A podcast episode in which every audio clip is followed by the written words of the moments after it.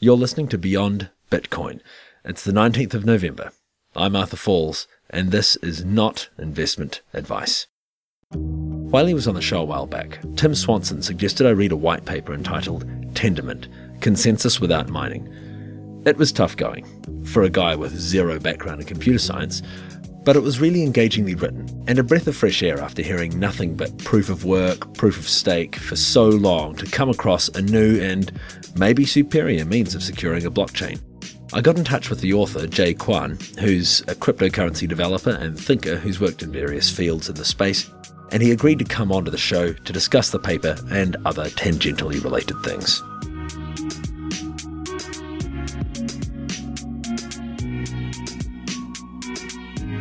Hello, Arthur. I'm doing good. How are you? Great, man. Great.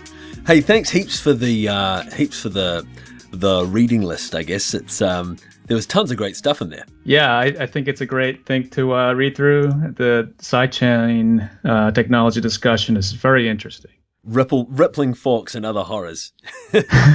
yeah, um, yeah. You know, it's the funny thing about rippling forks because a lot of the consensus algorithms that we see today have forking blockchains. And it happens often, and we take it for granted.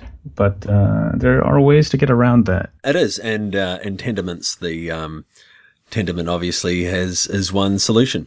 Do you want to just introduce yourself for uh, for the sake of formality? I can try. Um, my name is Jae Kwon. Um, I've been thinking about cryptocurrencies for the past year. I have a background in computer science, but not that that matters. Um, uh, in the beginning of the year, I sought out to start an altcoin uh, cryptocurrency exchange, but uh, about six months ago, I discovered uh, uh, a solution to a problem that I've been searching for, which is how to solve the mining problem of Bitcoin. I, I, stumbled upon it finally, and I've been working on that solution since, and that is Tendermint. Could you kind of outline the the design philosophy of Tendermint, the you know the problem that you're trying to solve with mining, and the uh, and the solution that you've come across? Yeah, um, I'll start with these problems with mining, um, and I can name a couple. Um, and uh, I think these are all reasons why proof of work mining is going to fade away uh, slowly. And they are problems such as it's too slow to confirm. I mean, it takes like an hour, uh, even in Bitcoin, to confirm a transaction of a reasonable size. Uh, another is that it's too energy intensive, um, and that means it has consequences for the environment. Um, and uh, I think I'll get back to this in just a bit. A third would be that it's not compatible with an ecosystem of competing blockchains. And I think uh, the kind of cryptocurrency future I want to see is one where there's a competition of currencies. That means, you know, sovereign blockchains uh, competing with each other and you can't have uh, you know uh, a whole lot of secure competing blockchains if uh, you're all competing for energy. Um, and the last one might be uh, it, it, forks too often. So Bitcoin and proof of work, and in fact, a lot of cryptocurrency consensus algorithms today, they fork too often, and it makes it for a very difficult API, and it makes side chains difficult.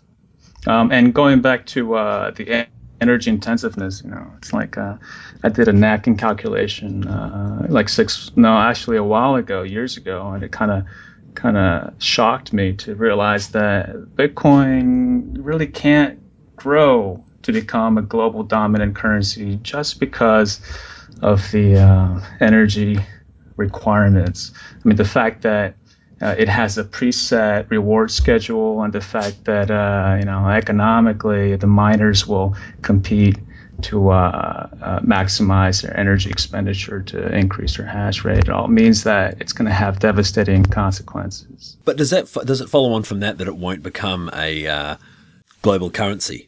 You know, um, that's a good question. And in the absence of other solutions uh, that don't require energy, I can see Bitcoin being a viable solution. And it might answer the question to you know people saying, well, you know, Bitcoin mining isn't wasteful because it's doing useful work, and consensus just takes that much energy. All right, but if I can show you another algorithm that um, doesn't require that energy, then it becomes clear that all that mining is wasteful. And uh, as soon as people realize that, uh, people will switch over. Uh, nobody wants to pay that kind of uh, uh, that kind of reward to keep the network going. So I think uh, the the future of proof of work proof of work mining is it's not so bright. And so, what's the what is the alternative that you propose? Um, the alternative that I propose, it's something that uh, it's not, you know, I didn't come up with it all on my own. Um, it's uh, it, it, partially uses uh, uh a solution that uh, already exists in academia, and uh, a lot of people don't have access to this kind of research because it's all behind paywalls. Um, and I don't know. At one point, I decided to really look into this problem of Byzantine consensus, and I got a subscription to like ACM and I was reading all these research papers, and uh, I was lucky enough to encounter uh, some solutions that just fit the bill. Um, so there's multiple parts to the solution, but uh, let's talk about uh, Byzantine consensus uh, in general.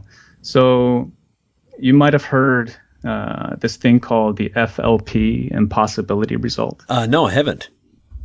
Okay. Um, this is way back in I think like 1983 or something, and there was this paper that came out uh, by researchers, and they determined that you know in the absence of any assumptions about the uh, nature of time or the nature of the network, you know, the latency and so forth.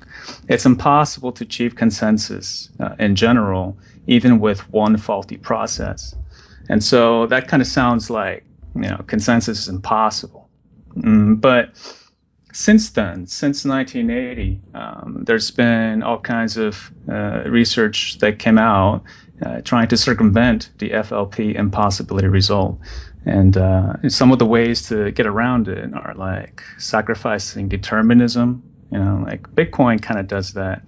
But the gist of it is, uh, eventually you're likely to uh, converge upon a consensus. So by sacrificing determinism, you can reach consensus. Okay. Another way is to add some kind of assumption of time. Um, like you can assume that everybody has an accurate clock that is globally synchronized. Or you can assume um, that the network, that the internet is partially synchronous. And that means uh, there's, a, there's a latency in the network that is finite you don't have to know what the maximum latency is, but you just have to know that it's finite. And turns out that's enough to solve the problem. Another way might be to add an oracle. Um, you know, some of these things that we see, uh, we hear about with uh, smart oracles are one way to solve consensus. So those are some of the ways to solve the uh, consensus uh, problem. Uh, before we move on, what do you, uh, when you say by sacrificing determinism, could you explain what exactly you mean by that in the context of, say, Bitcoin? Let's see. In academic literature, uh, what they mean by sacrificing determinism is usually uh, there's a you assume that all the players, like all the nodes of the network, um, have access to a random coin, and it could either be locally, uh, it could be a local coin where like a, a node flips its own local coin, or it could be a global coin where the global network somehow agrees upon the value of the flip of the coin. If you have the latter one where the global network agrees agrees on the uh, value of the flip, then uh, it's much more efficient. But either way, you can achieve consensus just by having that kind of random element to it, and it'll it'll uh, bypass the uh, FLP impossibility result. We haven't uh, seen solutions that use this technique, but uh, we're, we're, I believe we're going to in the future. Yeah, it's amazing what what's out there. You know what um, what uh, approaches people are taking, and what we, what we've seen and what we haven't. Yeah, um, that's yeah, man. I'm I'm not good at talking, so no, this is all no, new to me. It's fine, man. No. Yeah, all right. Um, so Tendermint takes uh, the second approach to circumventing the FLP impossibility result, which is assuming uh, some element of time in the network. And uh, if you uh, search for this paper uh, by Dwork, Lynch, and Stockmeyer, um, titled "Consensus in the Presence of Partial Synchrony," um, it explains one way uh, to assume something small about the nature of the network, namely that it has some it has a bounded latency. You don't have to know what the what the latency is, what the maximum latency of the network is, but it's bounded, and uh, it tells you how you can uh, construct a protocol that achieves consensus despite um, Byzantine faults. And by Byzantine faults, I mean um, you know despite um, uh, actors who are trying to uh, launch a double spend attack. All right, so uh, I, I, took the uh, I, am going to call it the DLS protocol. Uh, it was published in 1988 uh, by Dwork, Lynch, and Stockmeyer. Consensus in the presence of partial synchrony, and um, it's not perfectly suited as it is for something like cryptocurrencies. But if you make a few modifications, it's perfect for the blockchain.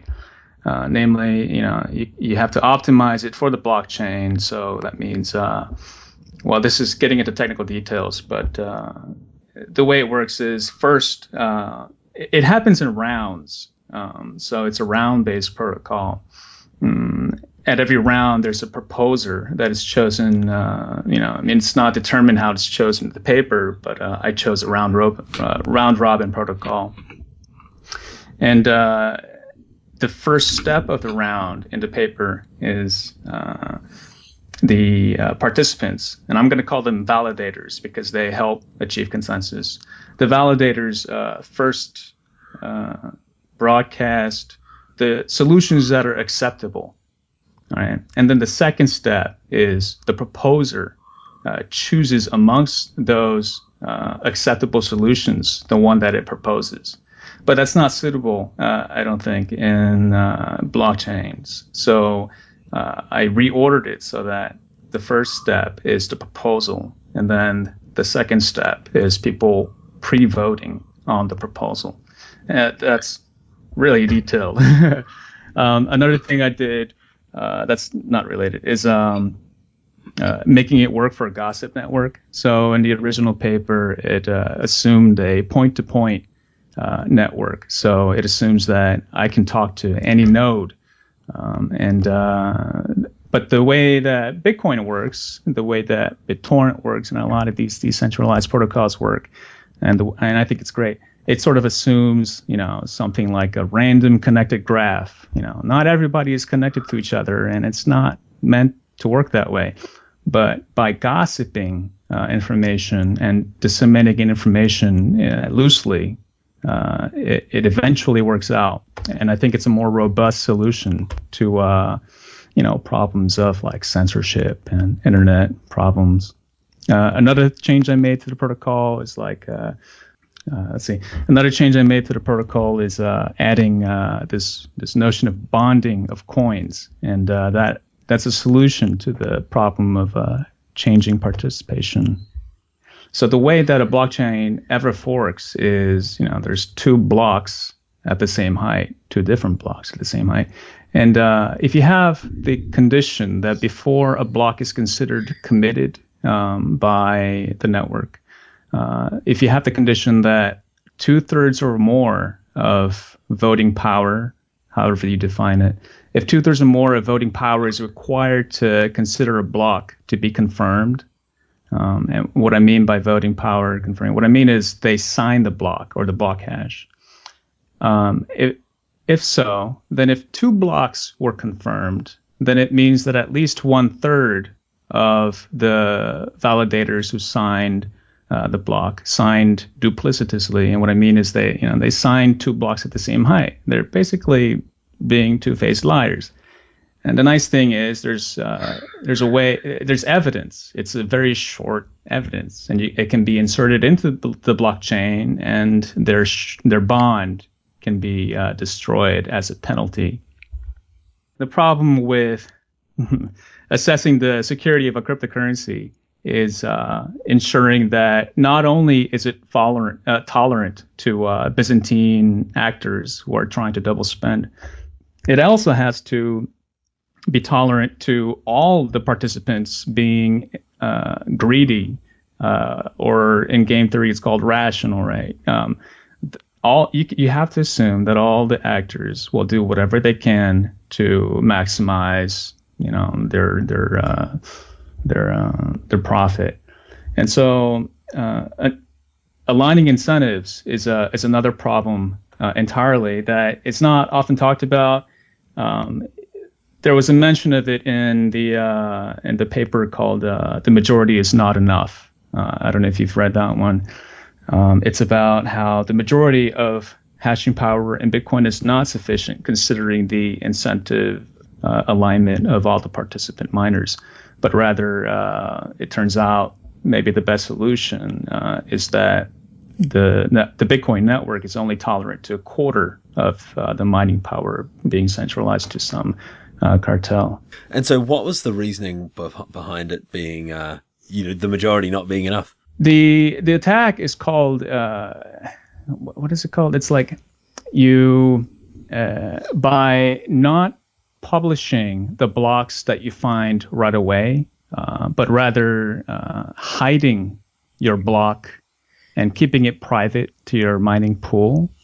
Um, you can always delay publishing that block or even a, a, whole set of blocks if you've mined a whole lot, you can delay publishing that until uh, you realize that the network has found an alternative block. Now, if you delay it and make everybody mine for another solution when you already have another uh, a solution, meaning the next block, uh, you, you you make everybody else waste their mining power.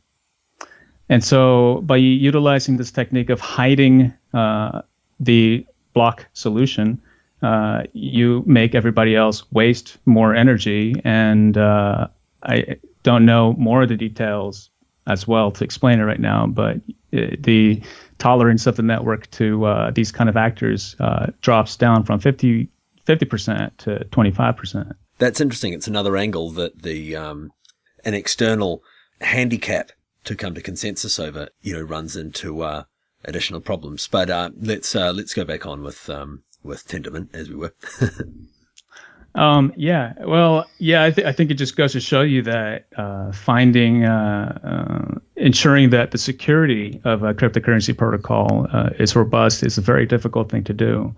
So what I aim to do with Tendermint and the original motivations for it, uh besides uh, solving the proof of work problem, which uh, I think is a big problem in itself, but to uh, limit the security in such a way that's that it is easy to reason about. So, you know, Tendermint is all about bonding your coins um, and ensuring that in the case of a double spend attack, um, the cost to doing so is extremely high because uh, launching a double spend attack, which means forking the blockchain, uh, means that one third of all bonded coins gets destroyed.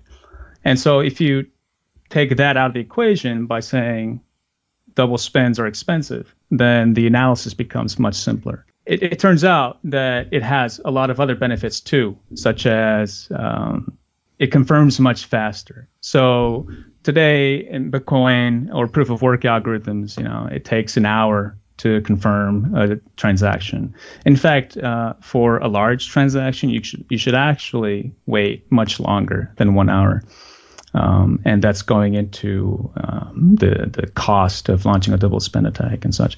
But um, in uh, in a in a proper Byzantine consensus protocol, it doesn't have to take that long.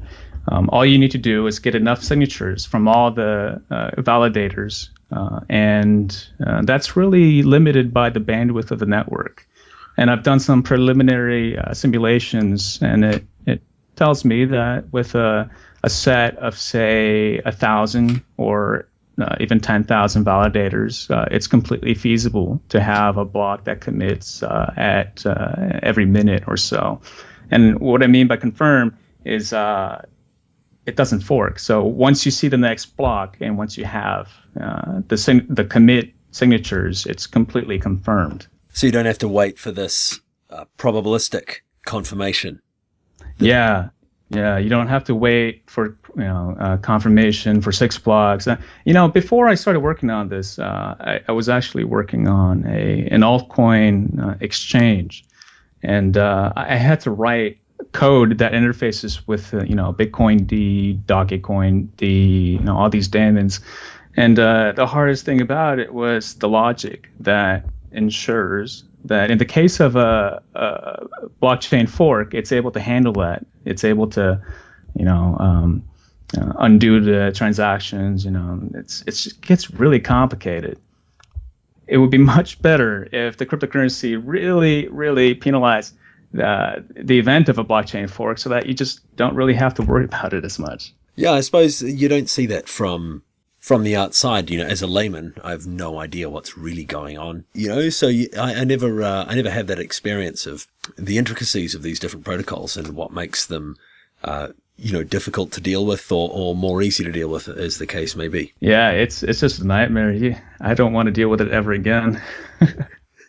that's interesting. It's, I've never heard anyone mention that, that, um, you know, maybe that's just one of the, one of the secrets that, uh, that all of these uh, that those in the know kind of keep under their belts? I, I, think they just take it for granted. You know, I took it for granted when I was working on it too. But uh, it, it uh, after I realized that there was a better solution, now it seems obvious. But it, it wasn't obvious at the time. And, uh, going back to the security of, uh, you know, say Bitcoin, um, and, and uh, you know, I, I, I wrote this exchange um, so that after six blocks, um, you know, a transaction is considered confirmed. So that means um, in my exchange software that I wrote, after I see that there were six blocks after, uh, you know, a, a, transaction, a deposit transaction, uh, that money is considered uh, committed and it's available to the user to trade. But um, it turns out that six transactions is not necessarily enough. And the way I reason about this is uh, I use a heuristic and uh, I don't I don't hear a lot of people talking about it. So you know, it's maybe uh, I'm being a little controversial here, but um, I think we should talk. We should think about the security of a blockchain in terms of what is guaranteed um, to be the cost uh, or the penalty of a double spend attack. Um, and you can think about the penalty of a double spend attack and, uh, and, divide it into two categories, right? One is an extrinsic penalty or an intrinsic penalty. Uh, in the case of a double spend attack in Bitcoin, um, what is the penalty for a blockchain fork that goes back longer than six blocks? It's um, it's the electricity that the mining network spent mining those six blocks that are gonna be uh, obsolete. Um, it might be uh, the depreciation of the cost of the mining equipment. Uh, it might be the depreciation of the cost of the bitcoins that the miners hold. But a lot of you know these are extrinsic costs, and that means that uh, it's not well defined. Like a miner doesn't necessarily have to hold a whole lot of bitcoins. They might even have a net negative position on bitcoins uh, if they have access to you know certain markets where they allow um, shorting it. Um, and in terms of the cost of the mining equipment, um, you know, besides the chip that does the hashing, you know, a lot of that equipment is uh, reusable. So what do miners really lose in the event of a double spend attack? If you look at the absolute guaranteed cost of it, it, there's not a whole lot besides the electricity that was spent for six blocks, right? But the analysis of security is much simpler when you consider something like Tendermint. You know, uh, in the event of a double spend attack, um, one third of bonded coins are lost. That's a significant amount of coins, depending on how much coins have been bonded, and that's that can be tweaked by uh, the inflationary reward of uh, for the validators and so forth. But you know, it's it's an it's a more guaranteed and quantifiable value. So I think it's much better. That's interesting because you've got this. I mean, with Bitcoin, you have mining, right? That's always seemed to me like a way for external forces to get their teeth into the incentives, you know, the incentive structure of the protocol and potentially manipulate it. It's, it imports this complexity into the system that really shouldn't be there. Yeah, I mean, every you know, most people take it for granted that yeah, you know, if a nation state wanted to attack Bitcoin, they really could because you know they have access to energy and chip manufacturing, and um, you know, but actually, there's a way around that. You don't have to. Uh, there's a way to create a coin that is so secure that it's very robust and uh, it'll stay up as long as people have a connection to communicate to each other. Do you drink a beer when you're doing this? I usually I drink tea. I had a beer like two hours ago, but I have to stay somewhat. Uh... I talk better after uh, after a beer. So. Welcome to today's sponsor segment. This is the first time we've had a sponsor for the show, so I'm glad to have the opportunity to talk about BIP38wallets.com. Not just because they provide a great service and gave me some sweet LTBC, but also because it's a chance to look at BIP38, which is a pretty fundamental BIP. Mike Caldwell put forward his password protected private keys proposal in 2012, which was quickly included in the Bitcoin Core as BIP38. I'll put a link to the original proposal in the notes. This is where the standardized ability to encrypt wallets came from. The idea of paper wallets is fantastic. For one, they give you that anachronistic comfort of holding a tangible representation of value, like a week's paycheck, which is a sensation that's been lost to virtually the entire civilized world. More than that, though, they represent a great cold storage or backup option, and make for a much more ceremonious gift than a hey, go check your balance. One drawback of unencrypted paper wallets was exposed back in December 2013 when Matt Miller, the Bloomberg reporter, exposed the QR code of his paper wallet's private key on live TV. It's common sense that any wallet, whether stored locally, online, or on paper, should be encrypted. By displaying a BIP38 encrypted private key on a paper wallet instead of an unencrypted wallet import format or WIF key, only a person with both the key and the encryption passphrase can access the funds. The paper wallets offered by BIP38wallets.com are waterproof, greaseproof, and tearproof. They also come with your choice of picture, or you can go with the default mother cat hugging her kitten. For two bucks fifty delivered, they're a steal. Back to Jae. What kind of deployments are you looking at for Tendermint? That's a great question, and it's something that I'm struggling with today because I've spent the past six months developing the protocol and actually coding it. And uh, now it's time to think about how this is going to go forward. Um, I have some idea uh, about the way the you know the future of cryptocurrency is going to play out, but uh, in terms of where to go forward now, it's really up to the people you know who are listening to this and who hear about Tendermint to come forward and say that they have uh, a way, uh, they have a need for a cryptocurrency. Um, and uh, I think it's about finding the right partnership, you know, and the opportunities I think will come. Um, and I'm open to suggestions. The, this whole project is going to be open source, free software, so there's no reason why uh, we can't work together. And the purpose of Tendermint is not to create just one coin, but a whole ecosystem of coins that work together um, so, you know, things like uh, Overstock.com is working with Counterparty to uh, to put uh, uh, corporate shares on the blockchain. Well, I think they should be using Tendermint. I think uh, Counterparty is a great protocol. You know, there's a lot of great innovations that are going on it, but for their consensus, they're using Bitcoin, right? And Bitcoin's proof of work and piggybacking on it what they really should be doing is uh, running their own consensus blockchain, and Tendermint is a way to do that. Um, if you know, this could work for all kinds of technologies that are being developed today. Um, you know, name something like Ethereum. Ethereum should be using Tendermint as its consensus protocol. I was reading a quote that something that Vitalik said. I don't remember exactly what it was, but uh, he basically said that these blockchains and these consensus algorithms, they're just supposed to work. There's not supposed to be any, anything going on. You don't want any user involvement.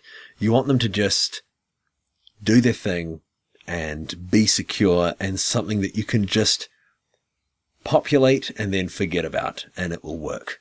And it seems like Tendermint is the closest to a system like this that uh, that's come along that doesn't require some kind of centralized approach like you have with the delegates and BitShares, which is is an approach that has its own advantages. Uh, yeah, all- you know, yeah. Um, like it, it, the way Peercoin um, originally had, you know, uh, centralized checkpointing. I don't know what they have now, but um, and you know, delegates for uh, BitShares. Um, it's I think uh, it's sort of an incomplete solution because the users still have to be able to accurately judge the uh, trustworthiness of a of a delegate. Um, yeah, I think Tendermint is is great because it really takes uh, um, you don't have to trust anyone because it's sort of all automatic. It really depends on how much money they bond. So you don't have to trust them. Let them put their money where their mouth is, and then you can, you know, that they're going to abide by the protocol. I was talking to, I talked, spoke with Justus Ranvier a couple of times on here, and something he pointed out was that one of the really powerful things about the Bitcoin protocol is that it uses uh, computational power as a handicap against double spending or attacking the network, which we've already addressed. And what I find with uh, reading Tendermint is I get the impression that rather than using computational power as the handicap, you're using uh, this, you're using time preference. By bonding the coins, you know, you forego the ability to to use them right now, but you gain the the inflationary uh, seigniorage and know, by by that mechanism you you secure the network as opposed to um, as opposed to just securing it based on the consensus of everyone who owns uh, who owns stake. If I were to compare, um, there are pros and cons to say the comparison between proof of work and something like Tendermint. Um, it is that uh, with something like Bitcoin. Uh, as long as if I download the Bitcoin software today and I wait like two years and then I start syncing up with the blockchain, um, I'm probably going to find the correct, honest blockchain that everybody is working on. And as long as the protocol hasn't changed, as long as the protocol hasn't changed significantly. Um, but uh, with Tendermint, you're right. It, it takes an element of time. It introduces an element of time that simplifies it, but in some ways it makes it a little different. And this is what I mean. Um, the unbonding period is uh, something, you know, it could be something preset, but the purpose of it, you know, it's supposed to be something long. Let's say it's a year, right? Um, as long as new users who are connecting to the network resync uh, their blockchain within that window. That, um, and as long as no, you know, no validators do anything as silly as losing a third of their whole, you know, bonded coins, then uh, they are guaranteed to be able to find the correct blockchain and they can sync all the way to the tip. And uh, so it, so this unbonding period of time creates a bubble in which people can resync, and as long as they resync within that bubble, they'll stay within it. Um, when uh, when they don't, what might happen, and this is unlikely, but it could happen, and I'm trying to be very rigorous, you know, with something as important as a cryptocurrency protocol. Um, there might be something called a long range attack, where um, the blockchain is forked from a long time ago, and you know this may be possible because uh, most of the validators who were active, say two years ago, uh, have unbonded and they've moved their coins over to some other address. And so now they have the freedom to to fork the blockchain, right? Um, and you know there are ways to counter that too. You you know you can use something like uh, you can calculate the economic activity of a blockchain. You know, calculate uh, how much volume there is measured by you know something like CoinDays destroyed, and you can kind of heuristically determine what the true blockchain is.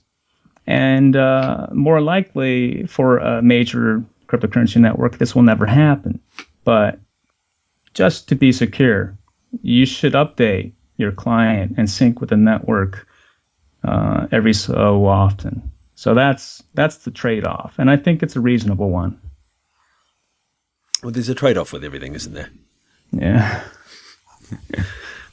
you know, that's definitely. Uh, I mean, look at how many protocols we have, and how much. Uh, you know how much endless uh, refinement is going on. It's because every step of the way, someone makes an advancement, but they sacrifice something somewhere that someone else then picks up on and, and carries it forward. Which, you know, I mean, that's what we're talking about with Bitcoin and uh, and reimagining the blockchain um, right yeah. now. And consensus in general, you know, you ha- you can't have consensus in the absence of any assumption. You have to make some kind of trade off. And um, I don't want to trade off, you know, I, I don't want to have proof of work that like wastes energy you know, maybe someday in the future where we all have solar panels and we have like all this excess energy and we don't know what to do with it, then Bitcoin might work. But still, I still want an ecosystem of sovereign blockchains that are secure on its own right, you know, and you can't have that with proof of work easily, um, or maybe not at all. You know, like uh, I want to be able to have a, a future where a new blockchain can just be born, and you know maybe it'll start off with like 50 people, maybe they represent some kind of some kind of local, you know, farm timeshare or something or a company, and uh, it, it should be secure as long as they wanted to make it secure, you know. But shouldn't there just be one type of money? Oh, you know, oh, that's a great question, and I and I wonder, I wonder about that all the time. I think that we uh, tend to go towards only one type of money because we haven't had the internet and the computer until now. So if you think about the way to represent wealth and value um, in the absence of computers, then it makes sense to have a single unit of value. But with all this technology that we have today, it, it, we no longer have to. We can represent value as um, a, a vector of coins. You know, it doesn't have to be a scalar. It could uh, we can represent value as shares in you know multitude of countries and companies.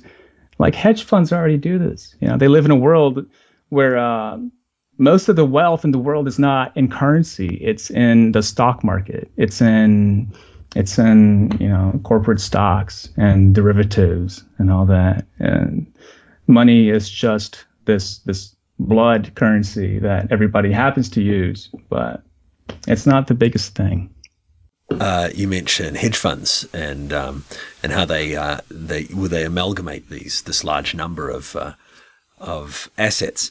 Um, because um, SuperNet is um, is doing that. You know, JL seven seven sevens. Uh, mm-hmm. You know, he he does a lot of development on uh, on NXT and one thing he's done is make a uh, is develop a, a kind of a I guess a, a mutual fund that holds a bunch of promising altcoins. Try, uh, he's trying to buy up ten percent of each promising altcoin and use them to um, to basically amalgamate all of their capabilities into um, like a single wallet, so that they can all access each other's capabilities by transferring between the chains.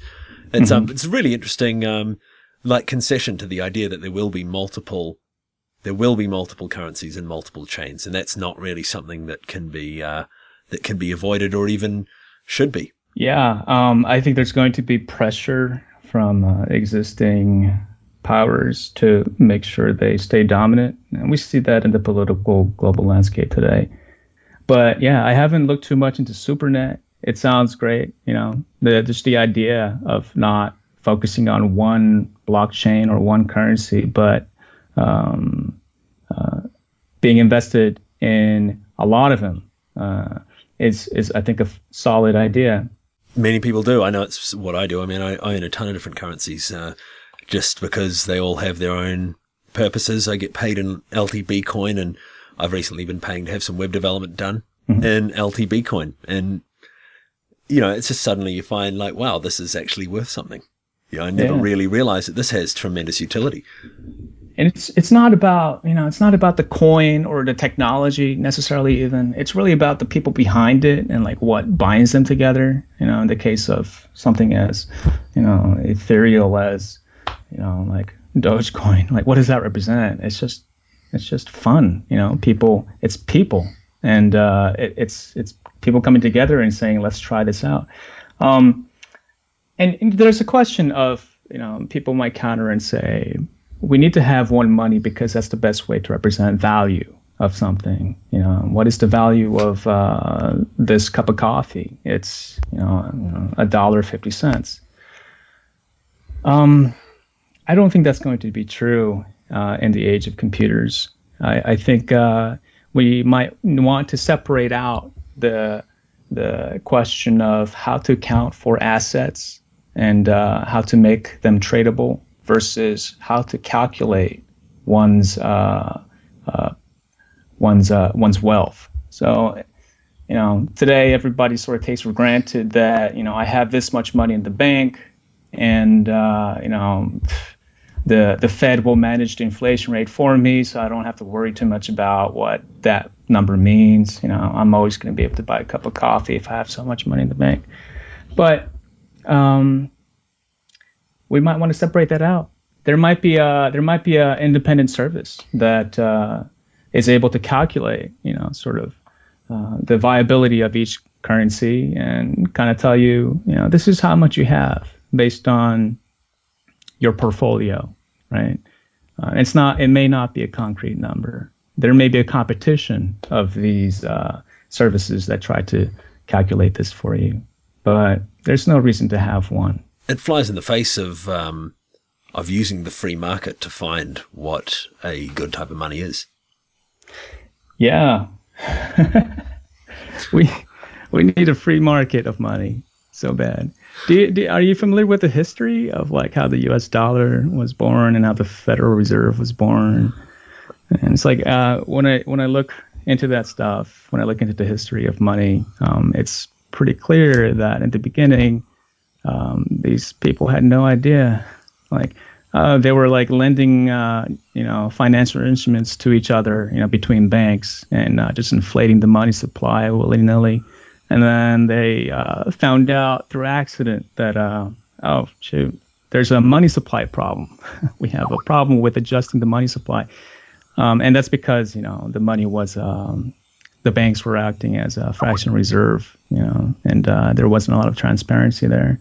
But um, and it's weird the way it evolved. It seemed like the way it evolved, it sort of took um, fractional reserve as a given and kind of uh, sanctioned it, and then uh, instead, as a band aid, as a duct tape, what you have is like a Federal Reserve that tries to uh, tweak the money supply using interest rates, and uh, that apparently didn't work out very well because uh, We've had another issue in 2008. And uh, actually, a lot of people probably don't know about this, but uh, the Federal Reserve changed their monetary policy in 2008. Now they have this thing called interest paid on excess capital reserves. And so it's not so much of a fractional reserve system anymore. But, you know, the big guys don't know what they're doing either. There's another thing that we were going to talk about, and that was uh, that was side chains because I know you've got a lot of thoughts on sidechains, and that kind of ties into this idea of a protocol that, um, or a technology that works well as an ecosystem of sovereign blockchains. Yeah, um, and uh, I think the paper, um, and I agree. I think sidechains is going to be um, a crucial uh, area of innovation in the future. Um, and I think uh, the paper by Blockstream um, is is a is a great start.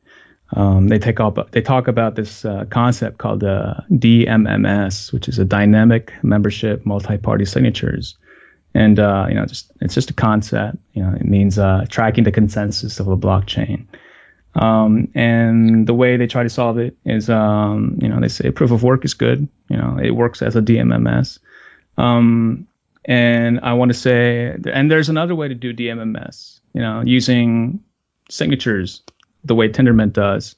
I don't go too much into the to this right now in the white paper, but uh, I, I, will write it out. Um, first, I want to focus on getting uh, the core right before I focus on side chains, but that is high on the priority. Um, but yeah, sovereign blockchains is the way it's going to play out. I there's a criticism, uh, critique of this paper by Dominic Williams, um, who I respect very much and uh, he criticizes the Blockstream paper and says um, that uh, the two-way peg uh, is not necessarily the you know the only solution to sidechains, and I agree. Um, you know, um, two-way pegging, meaning having, say, Bitcoin and having another sidechain um, and tying the value, uh, the the value of the the units between those two blockchains, such that you know you can transfer bitcoins from the Bitcoin network to uh, the uh, sidechain network, and uh, they you know. Um, if you had one Bitcoin on the Bitcoin network and you move them over, you still have one Bitcoin. It's just on another network. I think I think that I think that's a great idea in terms of sharding. So, you know, in the way that um, sharding helps with performance. If there's too much uh, to process within one blockchain, then you want to shard it out that way. But uh, that's still one coin, you know. And if you want to support, if you want to push forward the innovation of new technology, what you really want to do is have uh, not two-way pegging, but sort of a, a, partial backing of this new coin. So you can use sidechains to um, to sort of guarantee um, that um, the the unit of this sidechain coin is worth at least you know so much, and give it like a minimum value, and uh, it could be guaranteed by uh, the main chain, and you know this could be baked into the protocol. And I think that's a great way to bootstrap a new coin and give it value and it'll uh, it'll stabilize the value of it in the beginning. Um, and I think that's more interesting than just two-way pegging. Uh, so, you know, my point is sidechains are great. It's more than just two-way pegging. I've always been interested in these, all of these stealth, um, all these stealth coins. I wonder what the real value is in a stealth coin when, um, good information hygiene you know, can prevent or can ensure your pseudonymity. You know what I mean? Mm-hmm. Oh, I see what you mean by stealth, and I think that's a great topic. Um, so yeah, so you mean things like zero coin, which is completely anonymous. Zero coin, dark coin. Yeah. Like what's what's what's the point? You know, um, yeah. I think you did mention that transparency is the most powerful feature of the blockchain. yeah, or something and, along those lines. Mm-hmm especially uh, during the development of it. I mean, yeah, um, but also in the uh, the economic activity of it. I think uh, you know it, the question is, let's just say there are two coins or two systems. And in one system, uh, you know, when you buy something or when you have money, uh, uh, you're pseudonymous, so it's not clear. who you are on the blockchain, but you can kind of see the economic activity of the overall system um, versus another one where you have no idea what's going on. Um, you have no idea who owns what coins, and things just happen. I mean, maybe somebody moved like I don't know, ten trillion dollars uh, yesterday. You you wouldn't know. Um, I don't feel comfortable uh, using a currency that is that anonymous. Um, I I would rather opt for a partially anonymous or pseudonymous system like Bitcoin where you know if you want to hide um, some of your you know uh, your uh, physical activity, you can do it by means of you know um, uh, what what are they called? Uh, pools of uh, Oh, like mixers and stuff. Yeah, mixers, right, right. Mixers are, you know, you can also bake in some other things to the protocol, um, such as proxies. Um, you know, you can, you can, or coin join. There's many ways to get around it, and I'm comfortable with that because everybody might have, you know, a little discretionary spending they want to do that isn't tied to them um, for various reasons. But when it comes to large amounts of financial activity, I, I kind of want to know. And it's, it also ties into the question of the security of the coin. Um, a lot of these systems use, you know, like very you know, advanced cryptography, and I don't I don't trust it until I really understand it, and I don't want to spend time understanding it. That's a really critical uh, point. Is that how easily a, a, protocol is understood, how simple it is, is really mm-hmm. fundamental. Yeah you know, yeah, it comes down to. I think what it comes down to is, uh, you know, it's about society. You know, it's about who you want to network with and who you want to deal with. And I, I support the existence of, you know, stealth coins. Um, I think they're great to have. I don't see uh, them taking over uh, pseudonymous coins at all. I don't see them gaining massive market share because I don't see people supporting it. Although they are like you know they're really they're big in the market right now. I mean, all, look at all the top coins. I mean, it's it's uh, largely about. Um, it seems that that at least to speculators, um, anonymity is what they look for or what they value in in a coin. What what what is uh what is the list like? Are you talking about like CoinMarketCap? Yeah. Yeah, yeah. I'm thinking that. I'll check it out right now. All right. Okay. Yeah. So starting at. All right, we've got dark. Oh, look at that. No, I'm I'm totally. Uh, that's not the case at all. We've got Dark Coin at nine.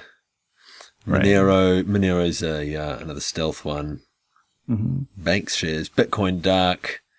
Mm-hmm. Yeah, no, I mean it was was the case a little while ago, you know, but it seems that that's Oh. uh, it's funny how quickly something like, like that can change. Yeah. Yeah. This is a very volatile market. Isn't Yeah. it just? Yeah. Uh, And um, you know, I mean, it, it might happen. You know, it's just my preference. I just personally choose not to use stealth coins. That's all it is. I don't really try to hide my uh, Bitcoin activity. You know, and maybe I'll get in trouble for it one day. I don't care. I'm not hurting anyone. I just don't really feel like hiding. There's this idealistic, uh, you know, push to have this immaculate information hygiene, but really, I mean, look, I'm doomed anyway. Yeah, you never know who's listening when you're using a computer, and it, you know, that problem gets exacerbated when you're talking about, you know, totally anonymous coins. You know, you might. I mean, it's bad enough in, in Bitcoin that when Mt. Gox went down, there was no repercussion. People were just like, "Oh, those coins are gone," right? Um, but I, I, I imagine that in the future we're going to have a competition between uh, even you know pseudonymous coins like that where they're so hands off versus maybe more managed coins. You know, when you have something like Tendermint, you could uh, potentially opt for a system where um, uh, if an, if a large enough uh, percentage of voters decide, you know, like we have to reverse these transactions because they were obviously just stolen. Um, you know, that's possible. Um, and I don't know how I would think about that, but it's an option to consider. And um, yeah, money should be something fungible or uh, you know, something that uh, if you lose it, you lose it, right? Um, but there are other kinds of mechanisms of tracking, you know, value and other things that uh, might even require a degree of uh, identity. Um, so we might see different uh, systems emerge altogether. Um, so I, I'm excited to see what happens in the future, and uh, I want to support all of it. Awesome. Hey, with uh, on that note, is are there any? Uh, how can people get in touch with you, learn about your project, etc.? Yeah, um, the website, as we're speaking now, um, is a bit outdated, but by the time listeners are hearing this, uh, you should just go to tendermint.com, and uh, all the information will be there. Uh, well, it's been a real pleasure speaking with you, Jae. Um, Yeah, it's pleasure's been all mine, Arthur. Yeah, no, great. I uh, I look forward to seeing how all this goes, uh, how Tendermint progresses. I actually, um, Tim Swanson suggested I get in touch with you. Um, I, Oh, probably- right, I should right. have I should have got in touch with him and told him that um that we were going to catch up because you know he yeah he was really great talking about um uh, joining in with uh, Hyperledger and those guys. How do you know Tim Swanson, by the way? I how do I know? I don't know. We just started talking about. We found each other through discussions of proof of work, you know, and the viability of it. And he has a great book out that goes into great detail of uh, the economics of Bitcoin. Um, and so we just kind of connected through that. Which which book was that? Uh, of of numbers? Uh, if you go to ofnumbers.com, you can find the book. Yeah, right. I haven't read the um, I read I read Great Chain of Numbers, but not um. Oh, that's just the name of his blog, of numbers. Oh, okay, yeah, yeah, cool. He's, I know he's got he's got three books. I don't, I, you know, I haven't uh, I only only read the one. Yeah, no, definitely, man. Cool. All right. Yeah. All right, well, let's see. I look forward to reading the uh, the new white paper. Yeah, you know, I'll, I'll, I'll get it done. I'll get it done. You'll be the first to know about it. Thanks, man. It'll be done this week. All right. See you, Arthur.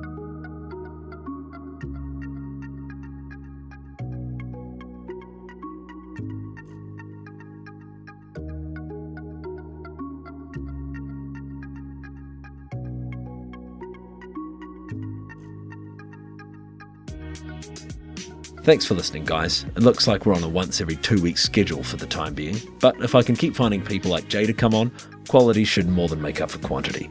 Today's magic word is BIP38, that's BIP38. Thanks to Cesis for the tunes, links are in the notes, and you can reach me at beyondbitcoinshow at gmail.com.